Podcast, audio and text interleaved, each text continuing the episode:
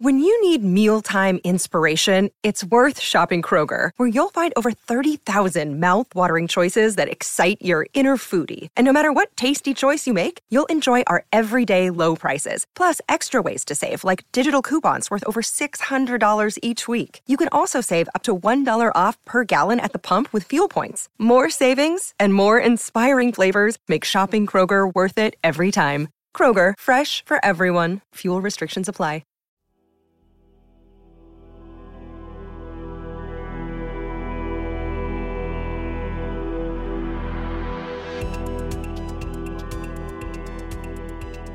I'm Mike Brown, author, nerd, and host of the Dark Poutine podcast.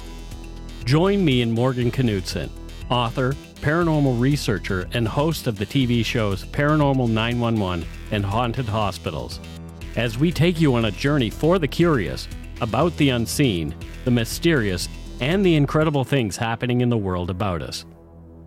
Welcome to Supernatural Circumstances. Science and the supernatural, not usually two terms you'll see together. Materialist scientists shout down claims of the supernatural as hogwash.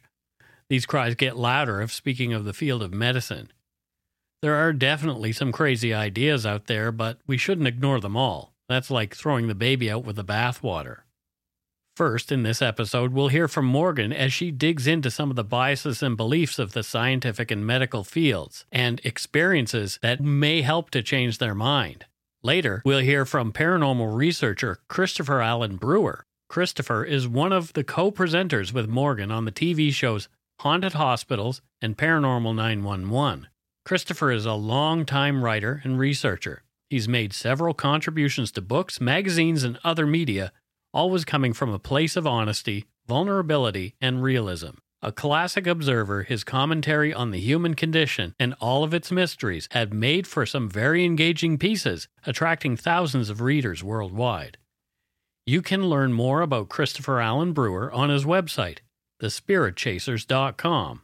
Here's Morgan. For the last four seasons, I've been privileged to be a host of the television show Haunted Hospitals. When I was first called on for this show, the deciding factor on whether or not I said yes was the premise.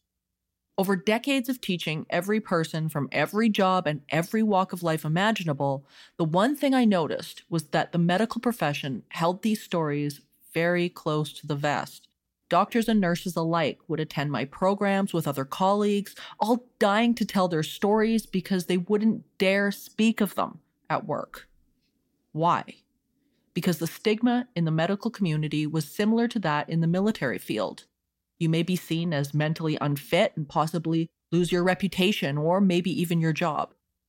So I took the job on the show because I felt that this might be the opportunity to give a voice to many and offer my expertise as perhaps a third-party insight as to what might be happening, paranormal or not. One thing I've always noticed about these incredible experiences, and those who watch the show will notice it as well, the experiences are cross-cultural. This is not simply a Western phenomenon or an Eastern phenomenon. These experiences span the coastlines and mountains and forests of the globe. They don't care about oceans or vast miles of desert or even time. Every culture has a story, and often an explanation about what these occurrences are or were, and the passage of time often becomes indicative of the conclusions and vice versa. Interestingly enough, the older the culture, the more likely these things are dismissed as fairy tales or folklore. But as the fields of both parapsychology and cryptozoology progress, science is beginning to take a harder look at these cultural traditions, beliefs, and folklore, and apply them to both their own studies and to the medical field as well. Listening and understanding the traditions, cultures, beliefs, and experiences of each individual is becoming a lasting and valuable piece in the world of science and medicine, especially when patients are coming forward with stories which don't fit the often rigid worldview of materialism doctors often hold. Their world really gets shaken up when those professionals end up having an experience themselves. One vivid report which stuck with me was from my show Paranormal nine one one, when two paramedics responded to an elderly man calling nine one one for help. His wife, he told the dispatcher, was having a heart attack. When the paramedics arrived, they saw the old man sitting in a chair downstairs, and he essentially ignored them other than pointing up to the second floor. They went up to the bedroom to find the old woman in full cardiac arrest, and when they inquired about her husband and why he was not upstairs with her, she managed to tell them her husband had recently died, and his pamphlet from the memorial service was indeed on her dresser. The man in the photo was the man they had passed on the main floor, and meanwhile, a second group of responders also arrived, meeting the same old man on the front lawn who told them his wife was inside. Multiple witnesses, multiple age groups, including a call to the dispatcher, which was completely unexplained and an incredible ending for the woman who needed emergency care. These stories span the test of time, cultures, age, and no matter how many of these stories hit my desk, I'm struck with amazement and wonder at each one. The human explanation and interpretation might be different. A Christian may sum this up to the work of angels, while other cultures may see this as the returning spirit of a deceased elder, and others an omen of the woman's eventual death. Some people see anything to do with the paranormal as straight-up evil, a belief I could never understand or relate to, but that is the interpretation of a select few. Either way, it is not necessary to believe in a specific belief system or the strict interpretation of it in order to understand, believe, and absorb these experiences. They are simply not strapped to one culture or belief system, and the interpretations in and of themselves may indeed hold clues to the answers we all ultimately seek: a greater understanding of who we really are. Another day is here, and you're ready for it. What to wear? Check. Breakfast, lunch, and dinner? Check. Planning for what's next and how to save for it? That's where Bank of America can help. For your financial to-dos, Bank of America has experts ready to help get you closer to your goals. Get started at one of our local financial centers or twenty-four seven in our mobile banking app.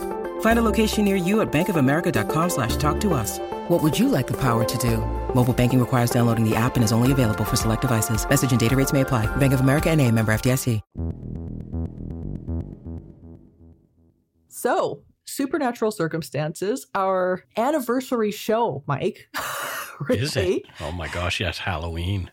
Halloween. This is so nice. We debuted last October on the twenty-fifth of October, yeah. and uh, it's been an it's been a whole year. So, Chris, you are our anniversary guest. That is such an honor. Thank you so much.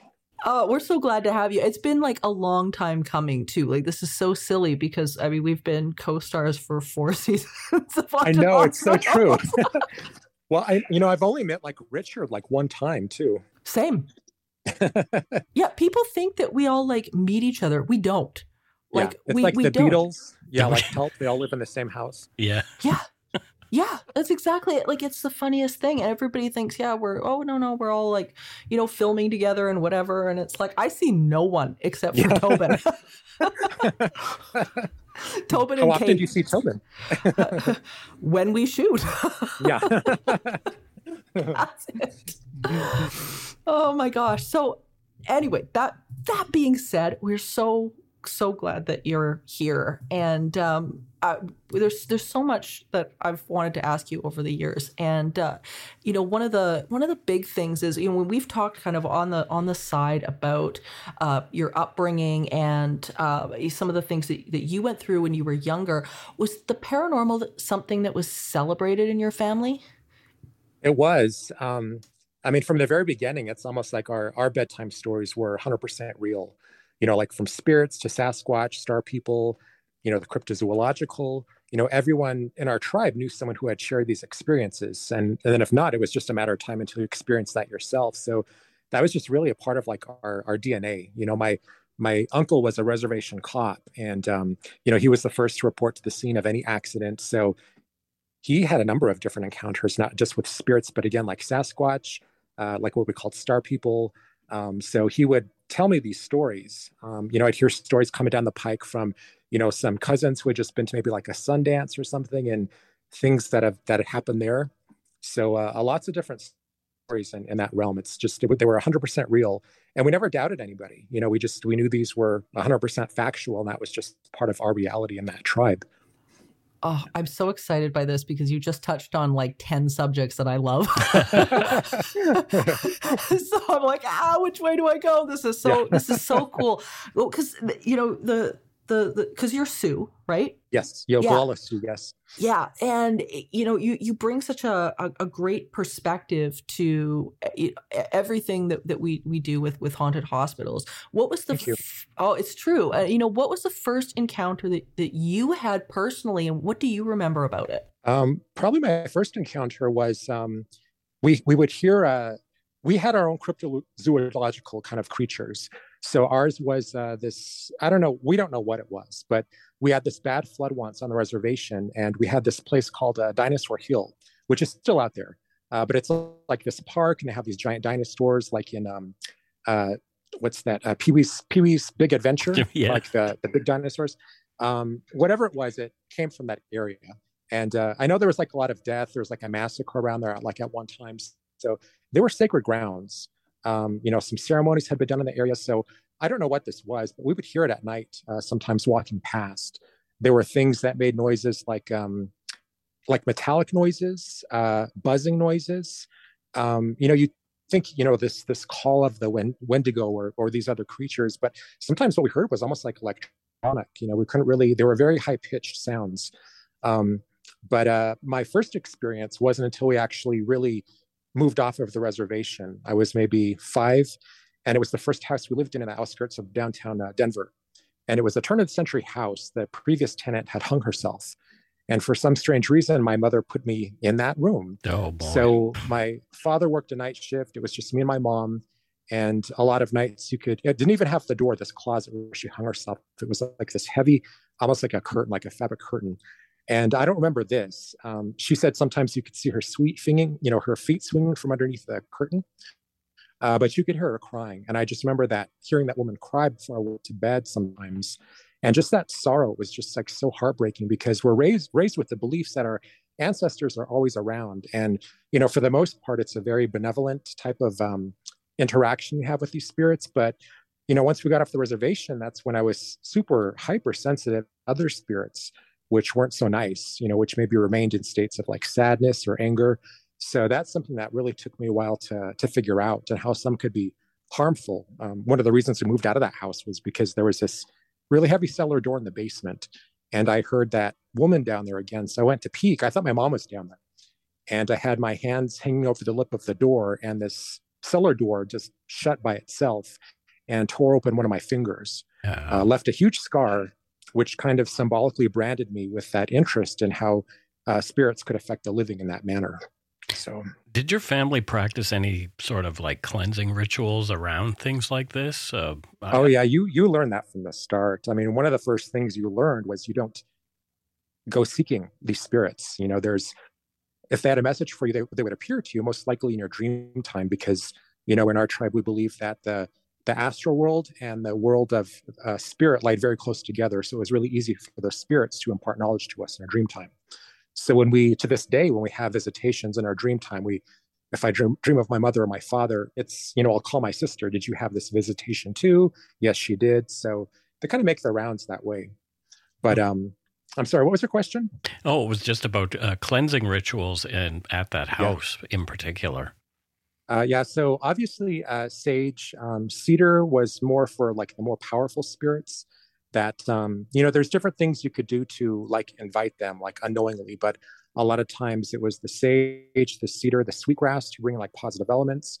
And that was just pretty much to like neutralize like energy, any energy that had built up. And that wasn't just spirits, it was for uh, sickness. Maybe you had like an argument with, uh, you know, your lover, um, anything that puts you in like maybe like a state of flight.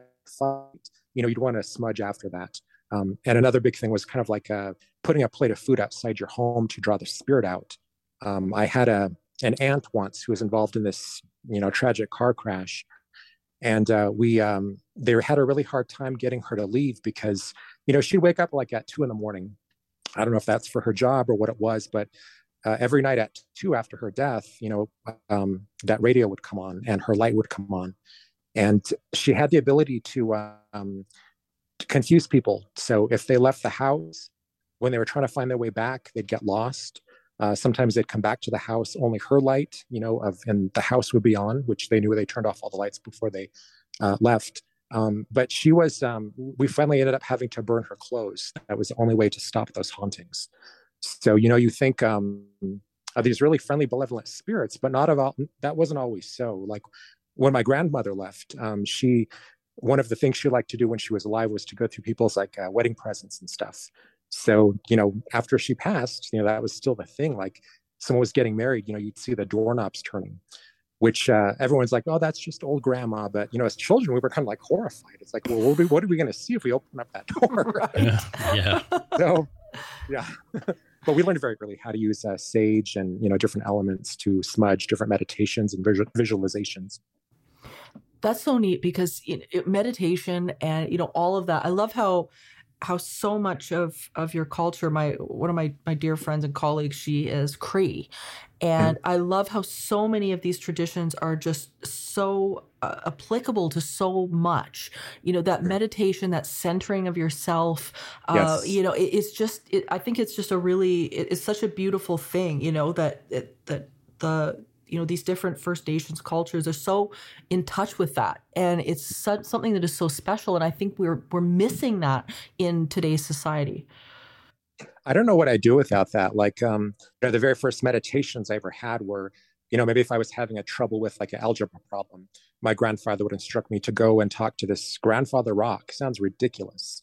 Uh, to put your ear to it, to listen to it. What does the rock look like? Does it look like an old man? Can you hear the wind? Just all these things, these different exercises to connect yourself with natural elements.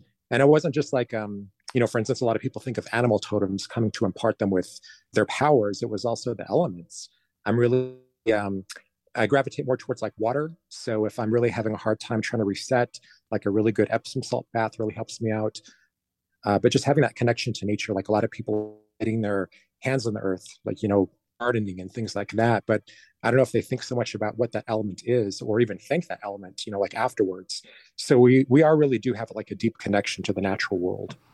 It, it's so special. And I mean, but Mike and I, we're, we've, we've been such big proponents of meditation and, and stuff from the beginning. I mean, it's it's something that's really important to both of us too. And then of course, for me, it's fire performing.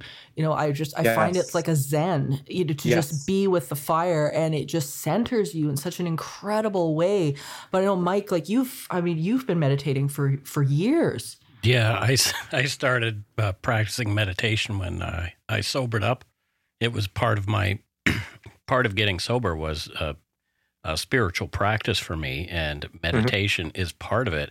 And I have found uh, over the years, I was not open to this stuff at all when I when mm-hmm. I first began meditating. But as I have over the years, I feel like I've come in touch with, I think uh, the philosopher writer Colin Wilson calls it Faculty X, which is this kind of, there's something underneath it all that... Uh, Um, only certain practices uh, will help you to connect to, and and that's mm-hmm. kind of the way it works for me is through meditation.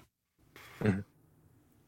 When you first got the call, Chris, for Haunted Hospitals, I'm, I'm guessing Tobin probably probably phoned you. What were you thinking?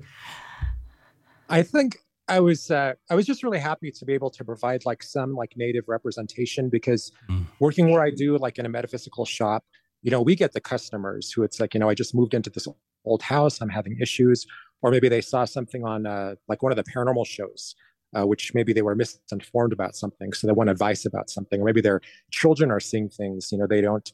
So um, again, what was your question? Uh, what, I'm going down so many different routes. I, it's, it's totally okay. No, you're on all the right routes. It's all good.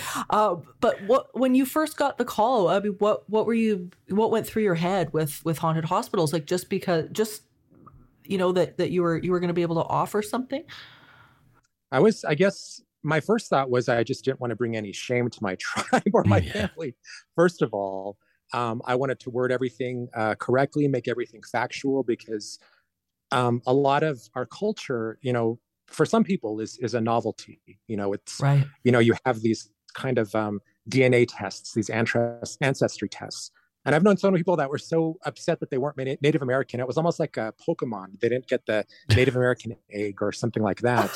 But um, it's just, you know, these are all things that we, you know, we all have a connection to the earth, to elements, to like animals, things that we don't really think about. Like our dream time is so huge to us. You know, Absolutely. That's where we get all of our visions, you know, all of these things. And, you know, a lot of people just look at it as like a random neural firing or download of the day yeah. without any really pertinent messages.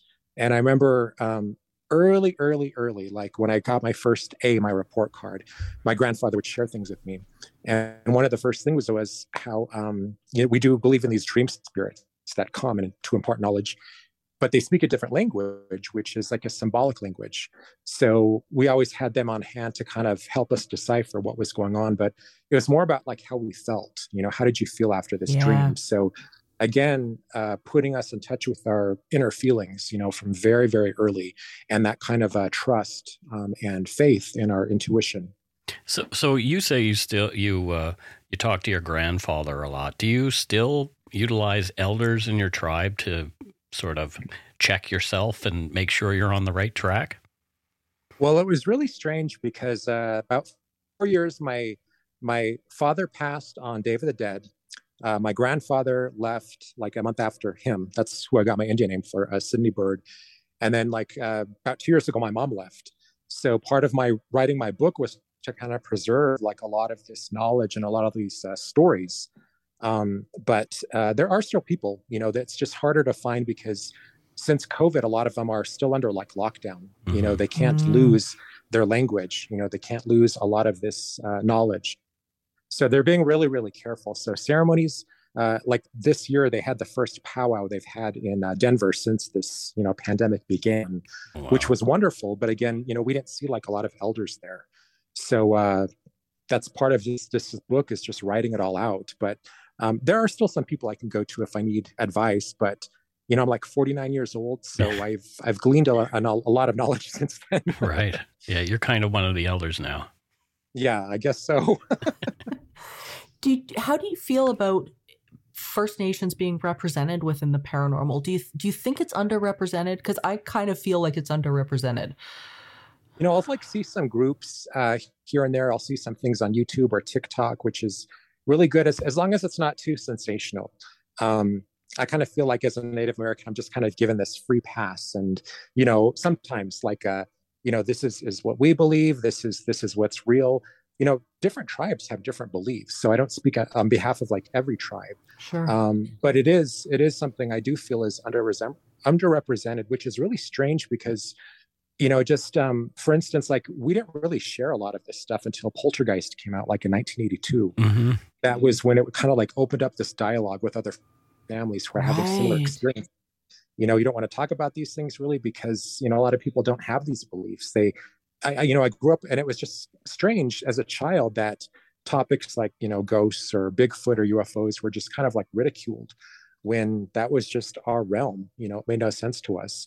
Um, But yeah, it really wasn't until that movie till we could really start to talk to other families about what we were experiencing in our own homes. And for us, it wasn't anything like negative. It was just part of coexisting with different life forms. You know, we believe much of what we coexist with was unseen anyway. So, yeah, that makes sense. Uh, you know, as as we go along with with, with these shows, and uh, and I I think people, and what I'm seeing at least with within. T V and and film and stuff like that, is that some of these, like some of these these stories, and the, especially within the cryptozoological world, is really starting to shed light on a lot of encounters that people are having. Like, um, you know, here in, in Alberta and then in the Midwest, you know, we, we talk a lot on the show about things like Dogman, and yes. and it's so it's so fascinating because, you know, as as I was saying, my my my best friend is is Cree, and you know, it's something that she's been able to draw quite a bit on her own understanding and culture, and then had to, of course, had a learning curve on top of that. But you know, yeah. with with things like this, and it's it's I, I think it's really cool that I think at least on some level, you know, we're starting to turn back to the Indigenous people to go, okay, we don't have an explanation for this, help. Uh, and yes. I think it's a good position to be in, honestly. It makes us listen. Mm-hmm. yeah, I'm just surprised by how many people come into the store and they don't have any background, you know, so they don't know how to deal with these children that are seeing things that aren't there. Or, um, you know, a lot of times it's like the husbands that come in. It's like, my wife is going through this thing. She doesn't know what it is. She's kind of turning to these shows, which, you know, a lot of them are like kind of fear-based programs. Yeah. Mm-hmm. So, uh, yeah. So I just, I have to be very responsible, obviously, with everything I share. Well, that's one of the things I love about what you and myself and Richard do, and what, what the producers on Haunted Hospitals accomplish, is that, you know, the, the audience still gets a thrill factor when they watch the show. But yes. I feel like, I feel like all three of us come from that same perspective where we're trying to keep everybody's feet on the ground, you know, yes. in, in whatever way. And you bring, you know, the First Nations ex- experience to it. I try to bring the parapsychological. And then, of course, Richard brings the medical. And, and I'm, that makes me really proud that we're able to do that. You know, might, everybody might not agree with us, but, you know, I, I feel like we're, we kind of keep things as grounded as we possibly can.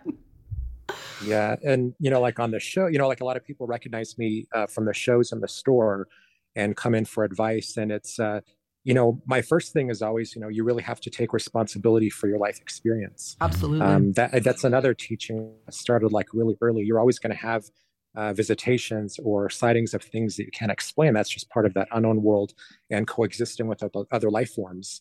But, uh, you know, there's a lot of times there's elements of fear attached to it. And a lot of that's just, you know, fear of the, you know, fear of what you don't understand. You know? Yeah, absolutely. Have have there been stories on the on the show so far that have stuck with you? Has there been anything that has stood out that you remember? Probably, um, especially like Paranormal nine one one. Um, there was a story where a woman had uh, been driving a motorcycle with her brother, and she slid out um, under a truck and was killed. And the first responder saw her. Um, she thought she was still alive. She came to her and she told this first, first responder uh, not to let her brother see her.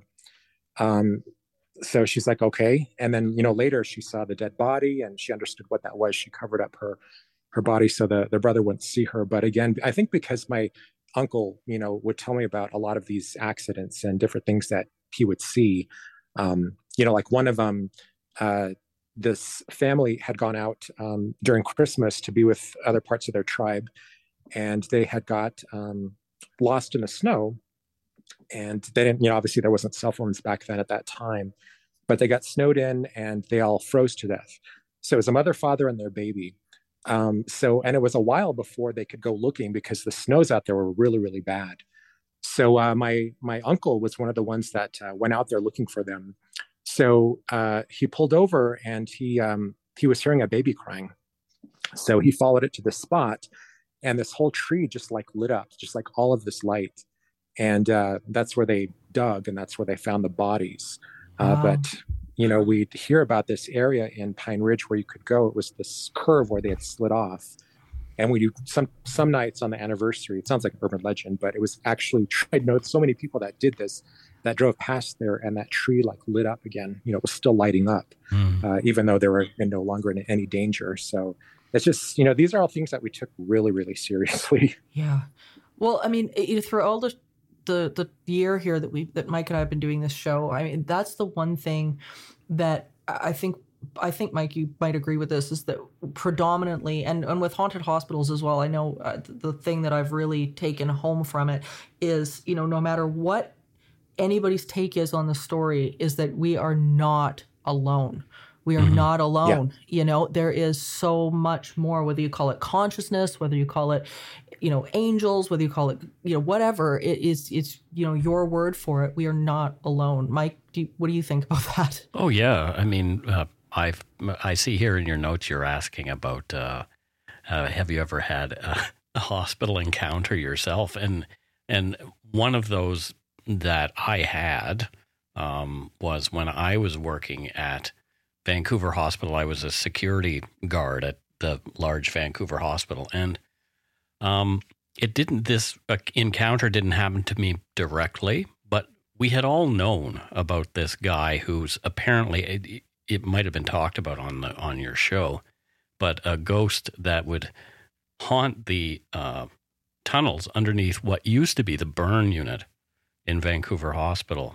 And um, he was apparently a lumberjack, so he was dressed in that kind of clothing when he received his burns and, and those kind of things. And he passed away from those burns in the hospital. Um, one night, uh, you know, we'd, we'd all made jokes about this ghost and that kind of thing. One night, one young guy who had just started there, and I, I'm not sure if he even knew about these stories, Uh, at lunchtime, he was already sitting in the guard shack, and he was shaking. He was he was white as a sheet, and uh, we asked him, you know, what's going on? And he said, well, I was down near Heather Pavilion, where this old burn unit used to be, and walking along and saw this guy dressed like he was a woodcutter, but, you know, it didn't. It looked like his clothing was really old, like an older-timey clothing. And he said he started to walk toward this guy, and the guy didn't acknowledge him, but walked essentially right through him. And when he turned to look, the guy had disappeared. He wasn't there anymore. So he he came into the he came into the guard shack and was sitting there. He wouldn't eat his lunch, and he just said to the uh, the site supervisor when he came, he just said, "I have to go." And the site super was like, "Well, you know, you've only been here half a shift," and he just said, "After what I saw, I'm not going to work here anymore." And he left. We never wow. saw him. We never saw him again. He was just terrified. And from what I learned about the guy, he wasn't the type of guy who would have just made something like that up, you know? And I did have little experiences with lights coming on and all that kind of stuff in the old nurse's residence there, which everybody claimed was haunted. But I mm-hmm. didn't ever see anything like that.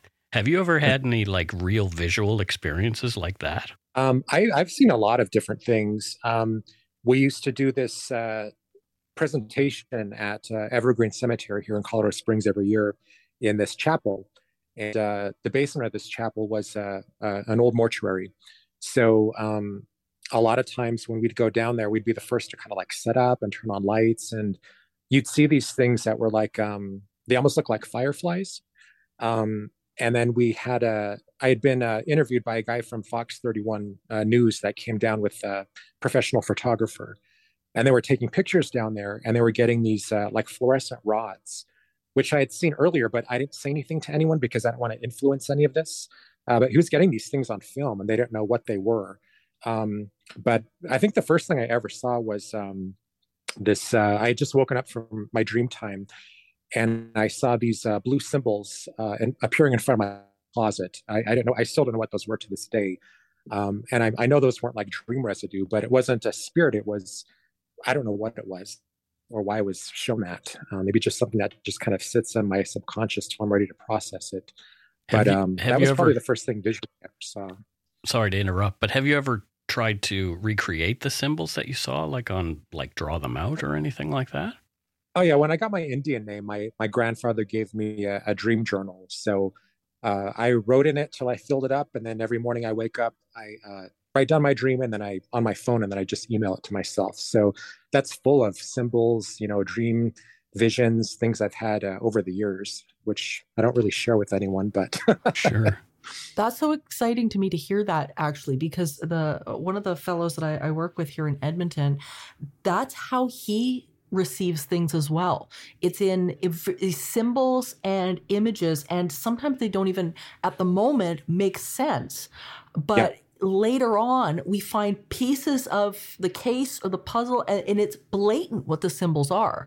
Um, yeah. The one uh, that I could I can think of right off the top of my head is uh, when he was he was just a child at the time, and he was seeing um, these eggs and these these images of these these eggs, almost like um uh, like a Easter egg almost type thing, all in different colors, and he couldn't figure out what in the heck they were. And it was during this very strange time in his life where there was a, an entity that was just bothering him and the family. And lo and behold, the case had ties to a lake not far from here called Egg Lake.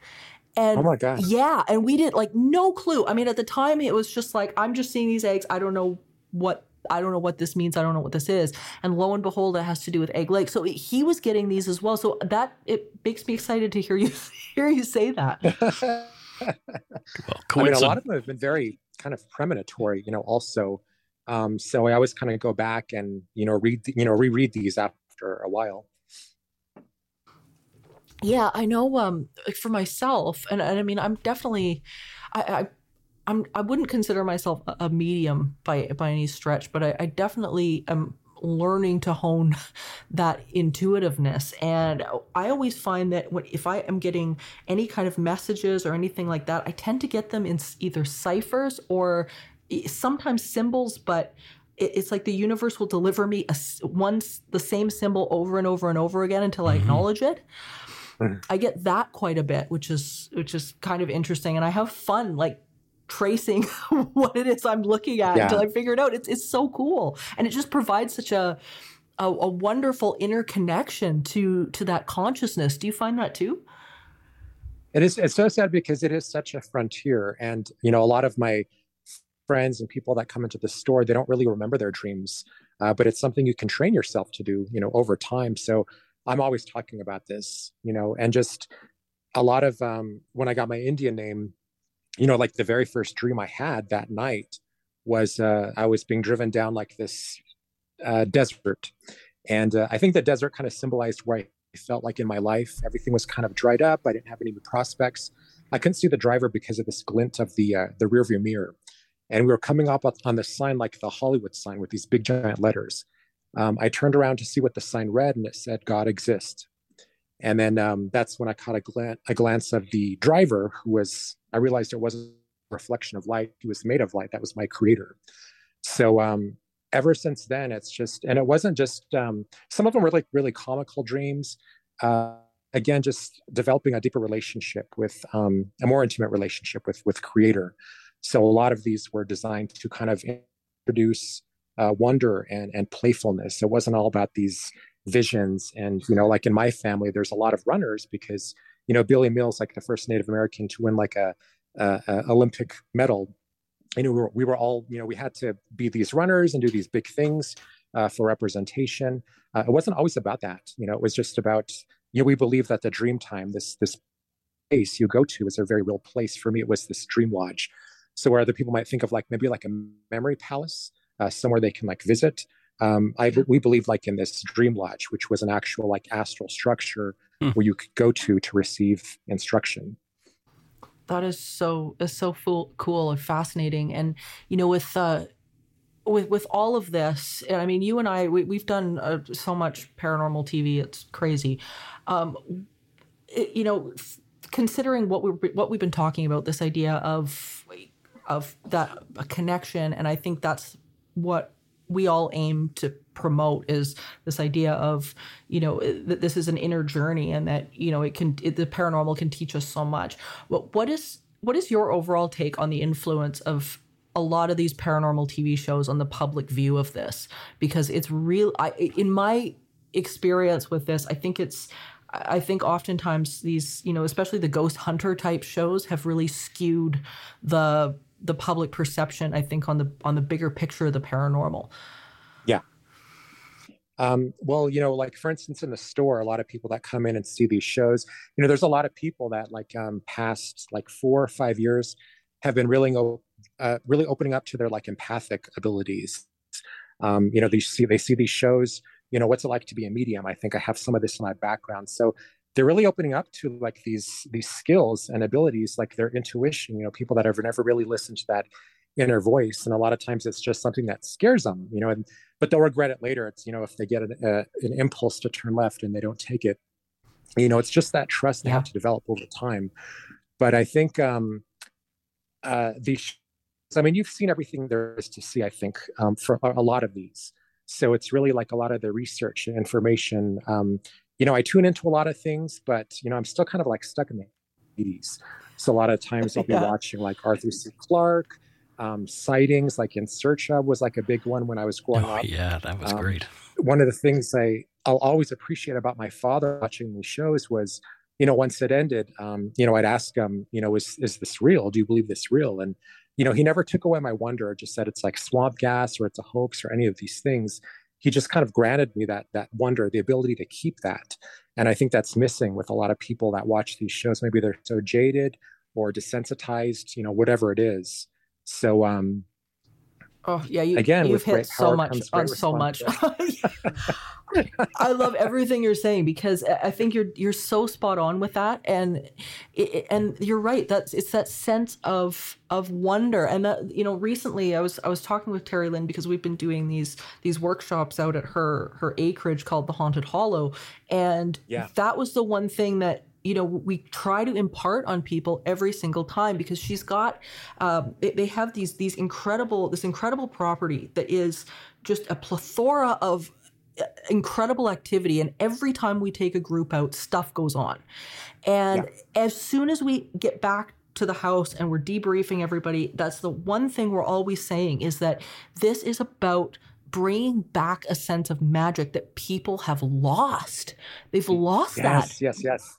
Mm-hmm. It's so true. Like uh, one of the first we did way back, like in twenty twelve, it wasn't anything Tobin or it, it wasn't one of those shows. It was a different, I'm not going to name it, but um, we went and explored this place and uh, we were just fascinated. We were so fascinated that we were getting audible communication, oh, cool. that we were getting pictures of these things, uh, just really tapping into um, all of these legends and, you know, the earth, you know, we were underground. But, um, you know, obviously when the producers got a hold of it, well, it's, you know, let's say you heard these screams and this happened oh, and that no. happened. And no, no. it was just so sad that it turned into more of like a fear-based thing when we couldn't have been happier. And we go back to that site like often, but it's just one of those things, you know, it's just, we were in such a state of wonder. And I think that allowed, um, because for us, again, one of the early teachings um, we were given was don't, you know, you, you want to tap into your own intuition, your own inner voice. And if you have a fear, you want to make sure that that's your fear. It's not the fear of the world around you or Absolutely. Someone trying to make you scared of something they're afraid of, you know, so because that fear was like a, a contaminant and it would instantly like alter whatever your reality was. Absolutely. So yeah. uh, just that separation of that and again, allowing wonder and excitement into that experience. yeah. The one thing I'm always telling people that, that you know, approach me with stuff like this is, is to exchange fear with curiosity.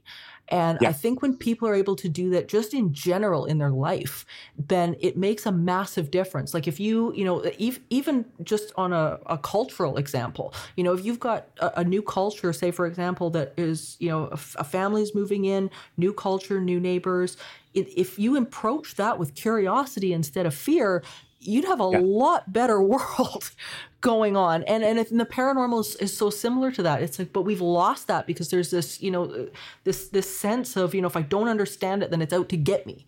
And yes. it's it's crazy to me, just crazy. Yeah. I mean, I think fear can be a good thing because it can heighten senses Absolutely. And, you know, get the energy and a location up. Like the last two investigations we did, it was this uh, former hospital in Florence. And um, we did this thing where, it seems like every investigation, you know, someone pulls out like the spirit box and it's just, that's that's all they do, you know, uh-huh. for the rest of the night. So I designed this game called uh, I Dare You, which wasn't like a sensational game. It was more, more like, you know, everyone is given uh, these like random tasks to do alone. So we'd send them down into the basement. Um, they would open up a bag. It would have instructions in there and tools. So there might be like a pod or dowsing rods, maybe like a pendulum, more like old school things. Yeah. Designed to help them like interact with the environment and also explore their own fear and see how much of that was just what would happen, you know, like your, the, these experience with the, like tulpas and these uh, these ghosts, you know, kind of people created almost like the, what is that, the ghosts of Gay Street? Mm-hmm. Um, it's uh, the, the gentleman who wrote um, like a lot of the shadow stories yes. who was influenced by Batman. And obviously when he died, you know, they were seeing a spirit in his old apartment, but it wasn't him. It was the the shadow, you know, this being that he created. Yep. so, um, uh, but that was a really interesting thing to do, um, to be able to tap into an environment and just kind of like explore where you're at with your fear. Like one of my dares was this old monastery we went to. And my dare was to go into the basement alone. I had to lay on this uh, gurney uh, where people had died being transported to the ambulance. And I had to lay there and, um, you know, I had to use like an E M F detector and like take pictures. And that was probably one of the most scariest things I've ever did. But it really put me in a state where um, I had to just kind of like siphon out my fear, mm. be present. It really makes you be present in that present moment, really grounds you to that location. Uh, and then also brings like a lot of em- empathy forth too, for the people that had died, you know, in that area.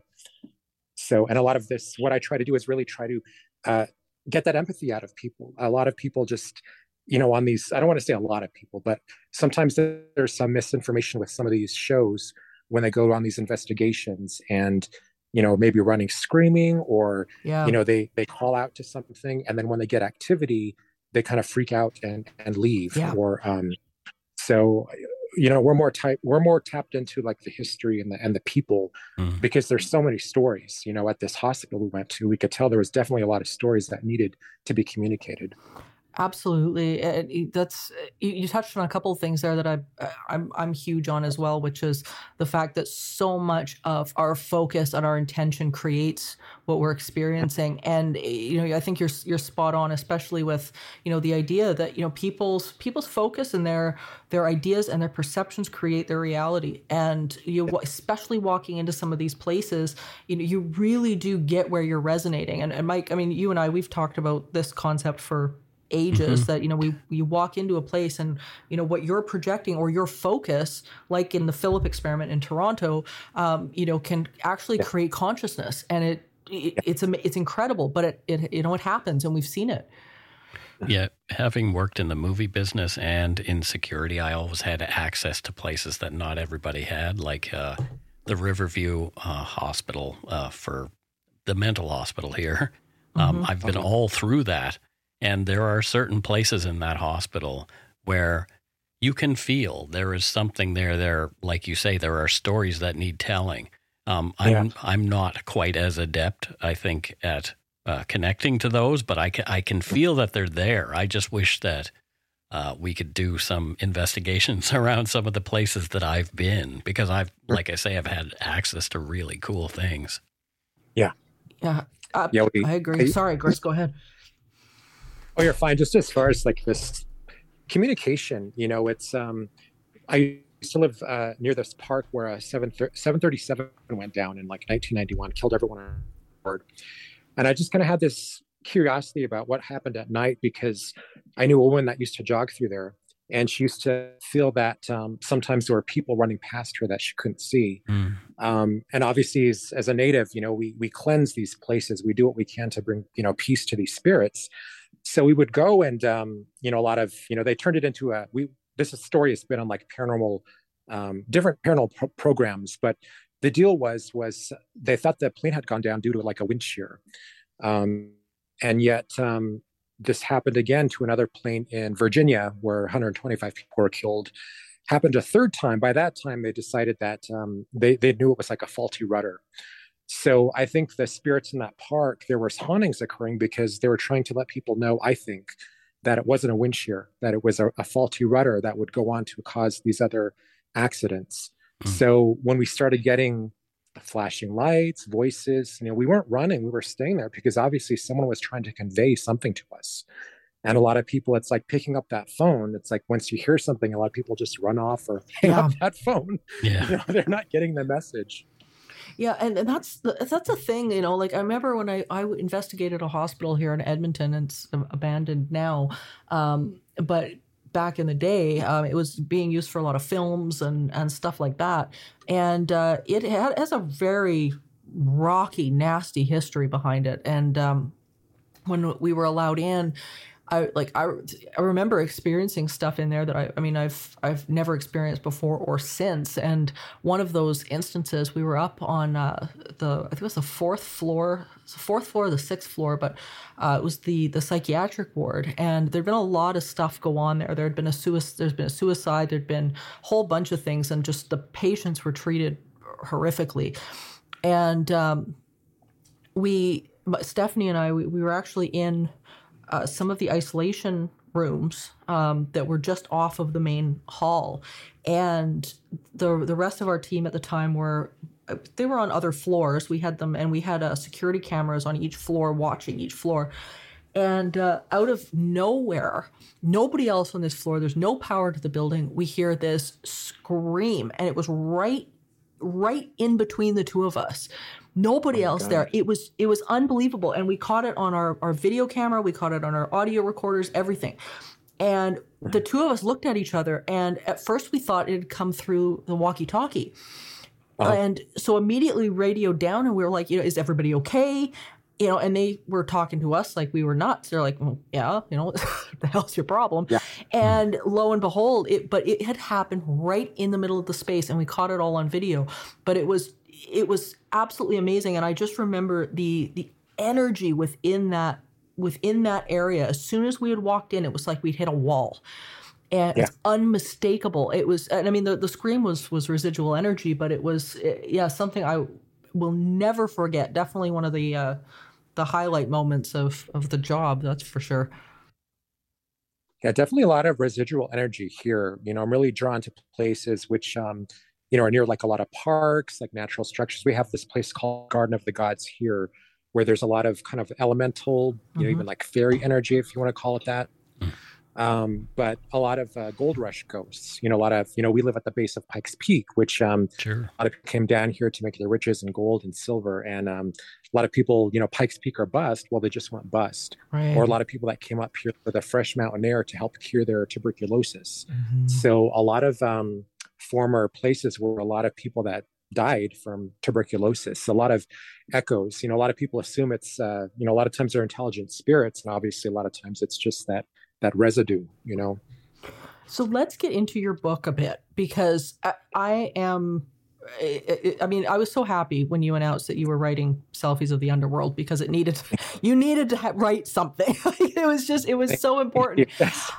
What inspired the title? Because Selfies of the Underworld, I've never heard that. That is just cool. It's a great title. What, what, what inspired that one? I think it's just, you know, selfies is such a big deal. It's like, what can I name in this book that's going to stand out, that people are going to be able to relate to, uh, modern day people, because it's a book that takes you back and back and back. So, um, but also I thought of just, you know, all the events we go to every year, uh, where we're kind of literally taking selfies, you know, like this, uh, this place we investigated, it was this uh, cave uh, where we were first getting a lot of these um Uh, forms. It, it was a place where the the Ute Indians of the time believed uh, uh, an entrance to the underworld lied. So, um, and there's a lot of associations with different cultures, with caves and the underworld. That, they always link those two. Sure. But this place was, you know, I knew a Dene man that said, no, there really is a, a portal down there that you have to go investigate. So we went down there, and sure enough, you know, I don't know if it was Ute spirits or what it was we were making contact with, but some of them were like selfies from the underworld. So I was like, I've, I've got to put that in the title. it, it's it's brilliant. Like it's it's, it's really good. if, if people are just picking up this book for the first time, why, in in your opinion, is this book different than the other books of your of tales and encounters that that people can pick up? I think because it's um, it's a real person that's lived these experiences. Um, but someone that's also struggling to uh, figure out their path. Um, why, you know, for instance, I, you know, these things are are drawn to me, you know, um, why some spirits remain, why some spirits are at peace. Um, there's just so many elements that go beyond just paranormal. There's, you know, there, there's our dream time, there's native wisdom, there's different exercises in there, but it's just a, a story, you know, from the first memories I can remember to when I got my indie name, and then all the experiences are wrapping, wrapping back up again. So, um, yeah. I think that's the one thing, Mike, that you and I have found throughout doing this entire show and having talked to so many guests, is that, it, and, and that's, this is literally why I wrote The Gift of Instinct, was mm-hmm. that there were so many people that, and everybody had said, It, there was there was a calling, there was a deeper purpose. You know, I dropped what I was doing so I could pursue this, because I knew, I knew it with every fiber of my being that this was calling me to something more. And and that, it, it, if I'm if I'm interpreting you right, Chris, that this is that that was your story as well.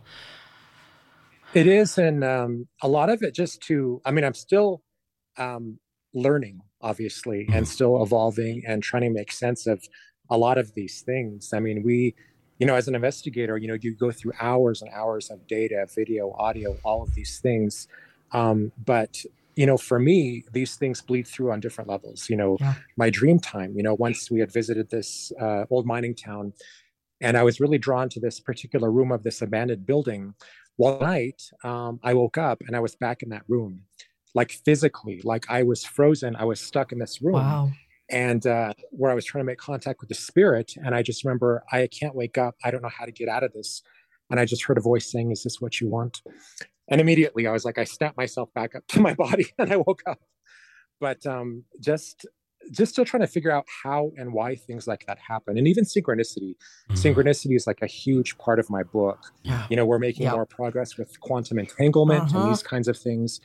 So um, just really paying attention to that, you know, yeah. I was things maybe you would normally dismiss. I was so thrilled just recently when the, the recent Nobel Prize went to yes. yeah the, the the fellow of course the the, phys, the the physicist who discovered that the universe is not uh, not emergent at all, and that I, I thought that was I think that was so important. It's, it's such an important discovery, and um, it, it just it really lends to everything that we're talking about here. Is that you know this is something that we are all trying to understand and creating, you know, as we go, yep. we're creating this, and, you know, we have so much internal power. And like, I, I completely relate to you when you say, you know, that this is just this ongoing unfolding journey of discovery, because that's exactly yep. how I, I think Mike and I have felt about this mm-hmm. too.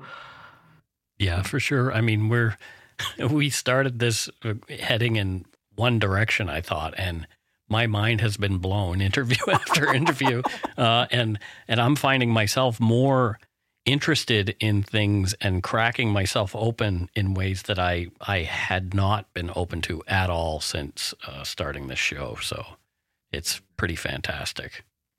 Yeah, just setting your attention, just like you said, Morgan. You know, even you know if I if I'm needing something, if I'm struggling with something, you know, just setting that intention, whether it's to my creator, my spirit guides, whatever it is. Can you show me in my dream, you know, something this evening that can help me, you know, mm. for some reason, it's more like the naps I take. That dream time is a totally different place. Yeah. Um, but those messages come, you know, you just have to be open to them. Yeah, that yeah. is, is such a, a, a key. And, and we found, you know, with, within parapsychology and, and the, the studies that have been done time after time after time, whether it be through, you know, J B Ryan and, and, and or the Monroe Institute or you know, places like that, they've connected that over and over again, that this, you know, this this unconscious connection when we're, you know, almost becomes more conscious. Uh, you know, as soon as we're sleeping, there's there's something that that is, is we just let go of resistance and everything just begins to flow. Yes. It's so amazing. Okay, so I have a, a question before I let you go, because I'm going to ask you this and I, I really want your opinion on it. Okay. Um, so, so this is kind of, of off the wall, but I, I thought about this uh, earlier. So on the property that Terry Lynn has, uh, Terry Lynn and her husband have, and where we've been doing the, the Haunted Hollow workshops and stuff like that, we have a Dogman, and he's been a, such a learning curve for me. I've never encountered anything like this ever. Yeah. Um, just phenomenal. And, uh, you know, people I've connected with people all over the world that have had, you know, encounters, and they say, oh, it's terrifying and it's all of these things. And uh, Terry Lynn and I took a very, very different approach to him, because what we saw in him was, and in his behavior right from the early encounters, uh, Terry Lynn's husband had an encounter that was, he was literally within patting distance of this this critter was sitting in the back of his truck. And uh, we took, we, we looked at his behavior and we realized that so much of it was shyness, a little bit of curiosity, but something that was very, very cautious. And every time we go do a Haunted Hollow, we go out to the woods and we shower him with love and abundance. I love that. And ev- well, every time that we've done this, and I'm sure this Saturday is going to be the same, He and we invite him to attend, and he does. And we've mm-hmm. had groups of twenty that have seen him, and it, he he keeps his distance, but he's unmistakable. And uh, you know, I was I was just wondering what what's your take on that, and if you would have any advice to give us, if if any. Well, I think you're doing the right thing, definitely. This this reminds me of um, once during my dream time, I uh, and I have. Etchings of this entity. I don't know what he was. Well, I came to find, I think I know what he was, um, but I kept seeing this man um, dressed in black, smoking a cigarette, kind of hiding his uh, fire behind the smoke. Um, I started seeing him at this Walmart by my house. And I knew, like in my waking life, if I ever drove the, by this man, to kind of step on this gas. Yeah. You know, he was evil, he was devil, all of these things. So um, like two days later, um, I'm driving past a Walmart at night, and he's standing out there smoking on the corner. And I just did this double take. And even with all of my history, I'm telling, you know, I'm still questioning myself. Did I just see what I saw? So again, I just kind of like stepped on the gas. I got home. I did this whole smudging. And then that night he came back to me, uh, approached me in my dream time. And the whole thing was about, he had uh, a very important piece of advice to give me, but because I let fear kind of contaminate that experience, um, I wouldn't receive that message for like another ten or so years. Mm. So again, it's about, um, you know, that fear factor. Yeah. And he wasn't even like the devil. He was just like an archetype. You know, these yeah. were, he was trying to tell me these were clothes that other people put on him, you know, and I was allowing my perception, you know, uh, I was allowing others to kind of uh, contaminate that perception of what the situation was. Mm. So again, not bringing fear into this as much as you can, uh, into this experience. Yeah. And that's one of the things that, uh, you know, we've been, we've been so conscious of, because, you know, we're, I think we're at the, the point now. And I mean, and Terry Lynn has seen him, uh, you know, a, a couple of times, uh, quite close. And I saw him quite close on a, a couple of occasions now. And that's the one thing I've been, I've been really conscious of is, is, you know, if, especially if I'm somewhere on the property by myself, I'm always kind of running through my head, okay, if he steps out onto this trail, I can't freak out. He's, you yeah, know, I've, yeah, I've invited yeah. him here, and I've got, so now what I do is I, I go out to the, to the tree line and, and whatnot. Even when I'm waiting for people to arrive, I'm usually the one that's sort of helping everybody get organized. And I, I go out and I just chat with them. And yeah. lo and behold, you know, you'll be standing at the tree line and you hear crunch, crunch, crunch, r- you know, oh, r- oh yeah, within, you know, three feet. And you look over there and there's no one there. You can't see them, yeah. but you sure as hell know he's standing there, you know. And usually what we see are these two bright, bright, bright eyes. And they're they're like L E D light eyes. And uh, mm-hmm. they, it's, oh man, he's, he's, it's just been a phenomenal, phenomenal experience. But I'm, I'm glad to hear you say that, you know, we're, we're on the right track. We're doing the right thing. Cause well, the, yeah. the first thing that came to me, um, just the way my mind works, it goes all over the place. But my first thing would be to kind of drop to my knees, you know, like with any animal, to show it that's, you're not a threat, but also mm. as a sign of uh, respect. Ooh, that's really good. So that was the first thing that I thought of. Yeah, that's really interesting. I know we've we've been uh, we we always make sure after the, the event we go out and we thank him, and uh, you know, thank you for. She always says, you know, thank you for for protecting the property. He's, he seems to do his rounds on the property. Um, usually, you see him in the roughly the same places at night, and she and uh, her husband have felt that yeah, they're you know he's he seems to be doing his rounds, and he leaves the dogs alone, but he's unfortunately. Uh, picked up a habit of of going after neighbors' chickens. So we're wow. still has anyone ever tried to bring him like uh, some food or some kind of offering? We did, K F- yeah. K F C. K F C, yeah. We, we, we, I love it. We, we actually, we brought him uh, the the first night. What did we take him the first night? We took him something. And then the, the second event that we did, um, we had a bunch of leftover uh, really juicy cooked hot dogs, and we mm. took him a plate of those, and there was quite a few wow. quite a few left. Yeah, and we we said, you know, you know, we're we're here. We just wanted to thank you. You know, hope you know hope you enjoy them and whatever. And they were long gone afterwards. So that is amazing. That is absolutely amazing. he, he's he's phenomenal. He's just been such a, a gift because I it's it's a learning curve, and we've got tracks, and I mean, it's it's it's really been something else. So this Saturday we're going back out again, but but I digress. Chris, this has been wonderful. Thank you so so Thank much you. for being here. Thanks, Chris.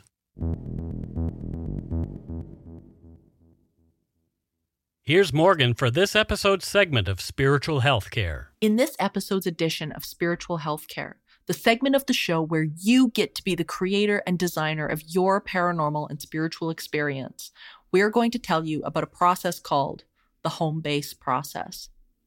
This process is best used when you have a stressful environment, but can also be used when you're feeling good as well. We all have days where we wish we could just hop on a plane and get out of here.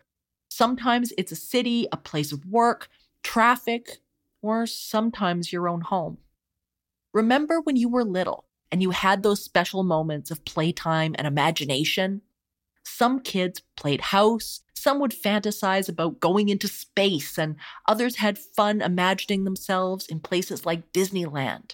Often, as adults, we leave these escapes behind and think about them as being silly daydreams. Our parents teach us that they aren't real life, so there's just no point. However, as we grow older, these happy places might look different, but we usually still hold some version of them dear. When our environments are causing strain, find a quiet place and close your eyes. Imagine your perfect space. It can look like anything.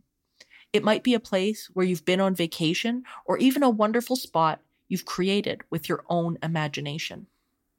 Think about the details. Look around the room in your mind. What's there? What does it feel like, look like, smell like? How does it feel to be there? This is a wonderful place you can return to again and again whenever you need a reprieve from what's going on around you. You can also come to this place to set new intentions for your life going forward. You need nothing to be happy, but you need something to be sad. Remember, at the end of seeking, all is consciousness. Stay in peace, everyone. Thank you for listening to this episode of Supernatural Circumstances, a co-production of Entity Seeker Paranormal Research and Teachings and Good Egg Studios. This podcast is part of the Curious Cast podcast network. Theme music by Corey Johnson of Catalyst Records in Edmonton, Alberta. You can find out more about Morgan Knudsen at entity seeker dot c a and more about me and listen to my other show at dark poutine dot com. Feel free to email the show at supernaturalcircumstances at gmail dot com. Good night for now.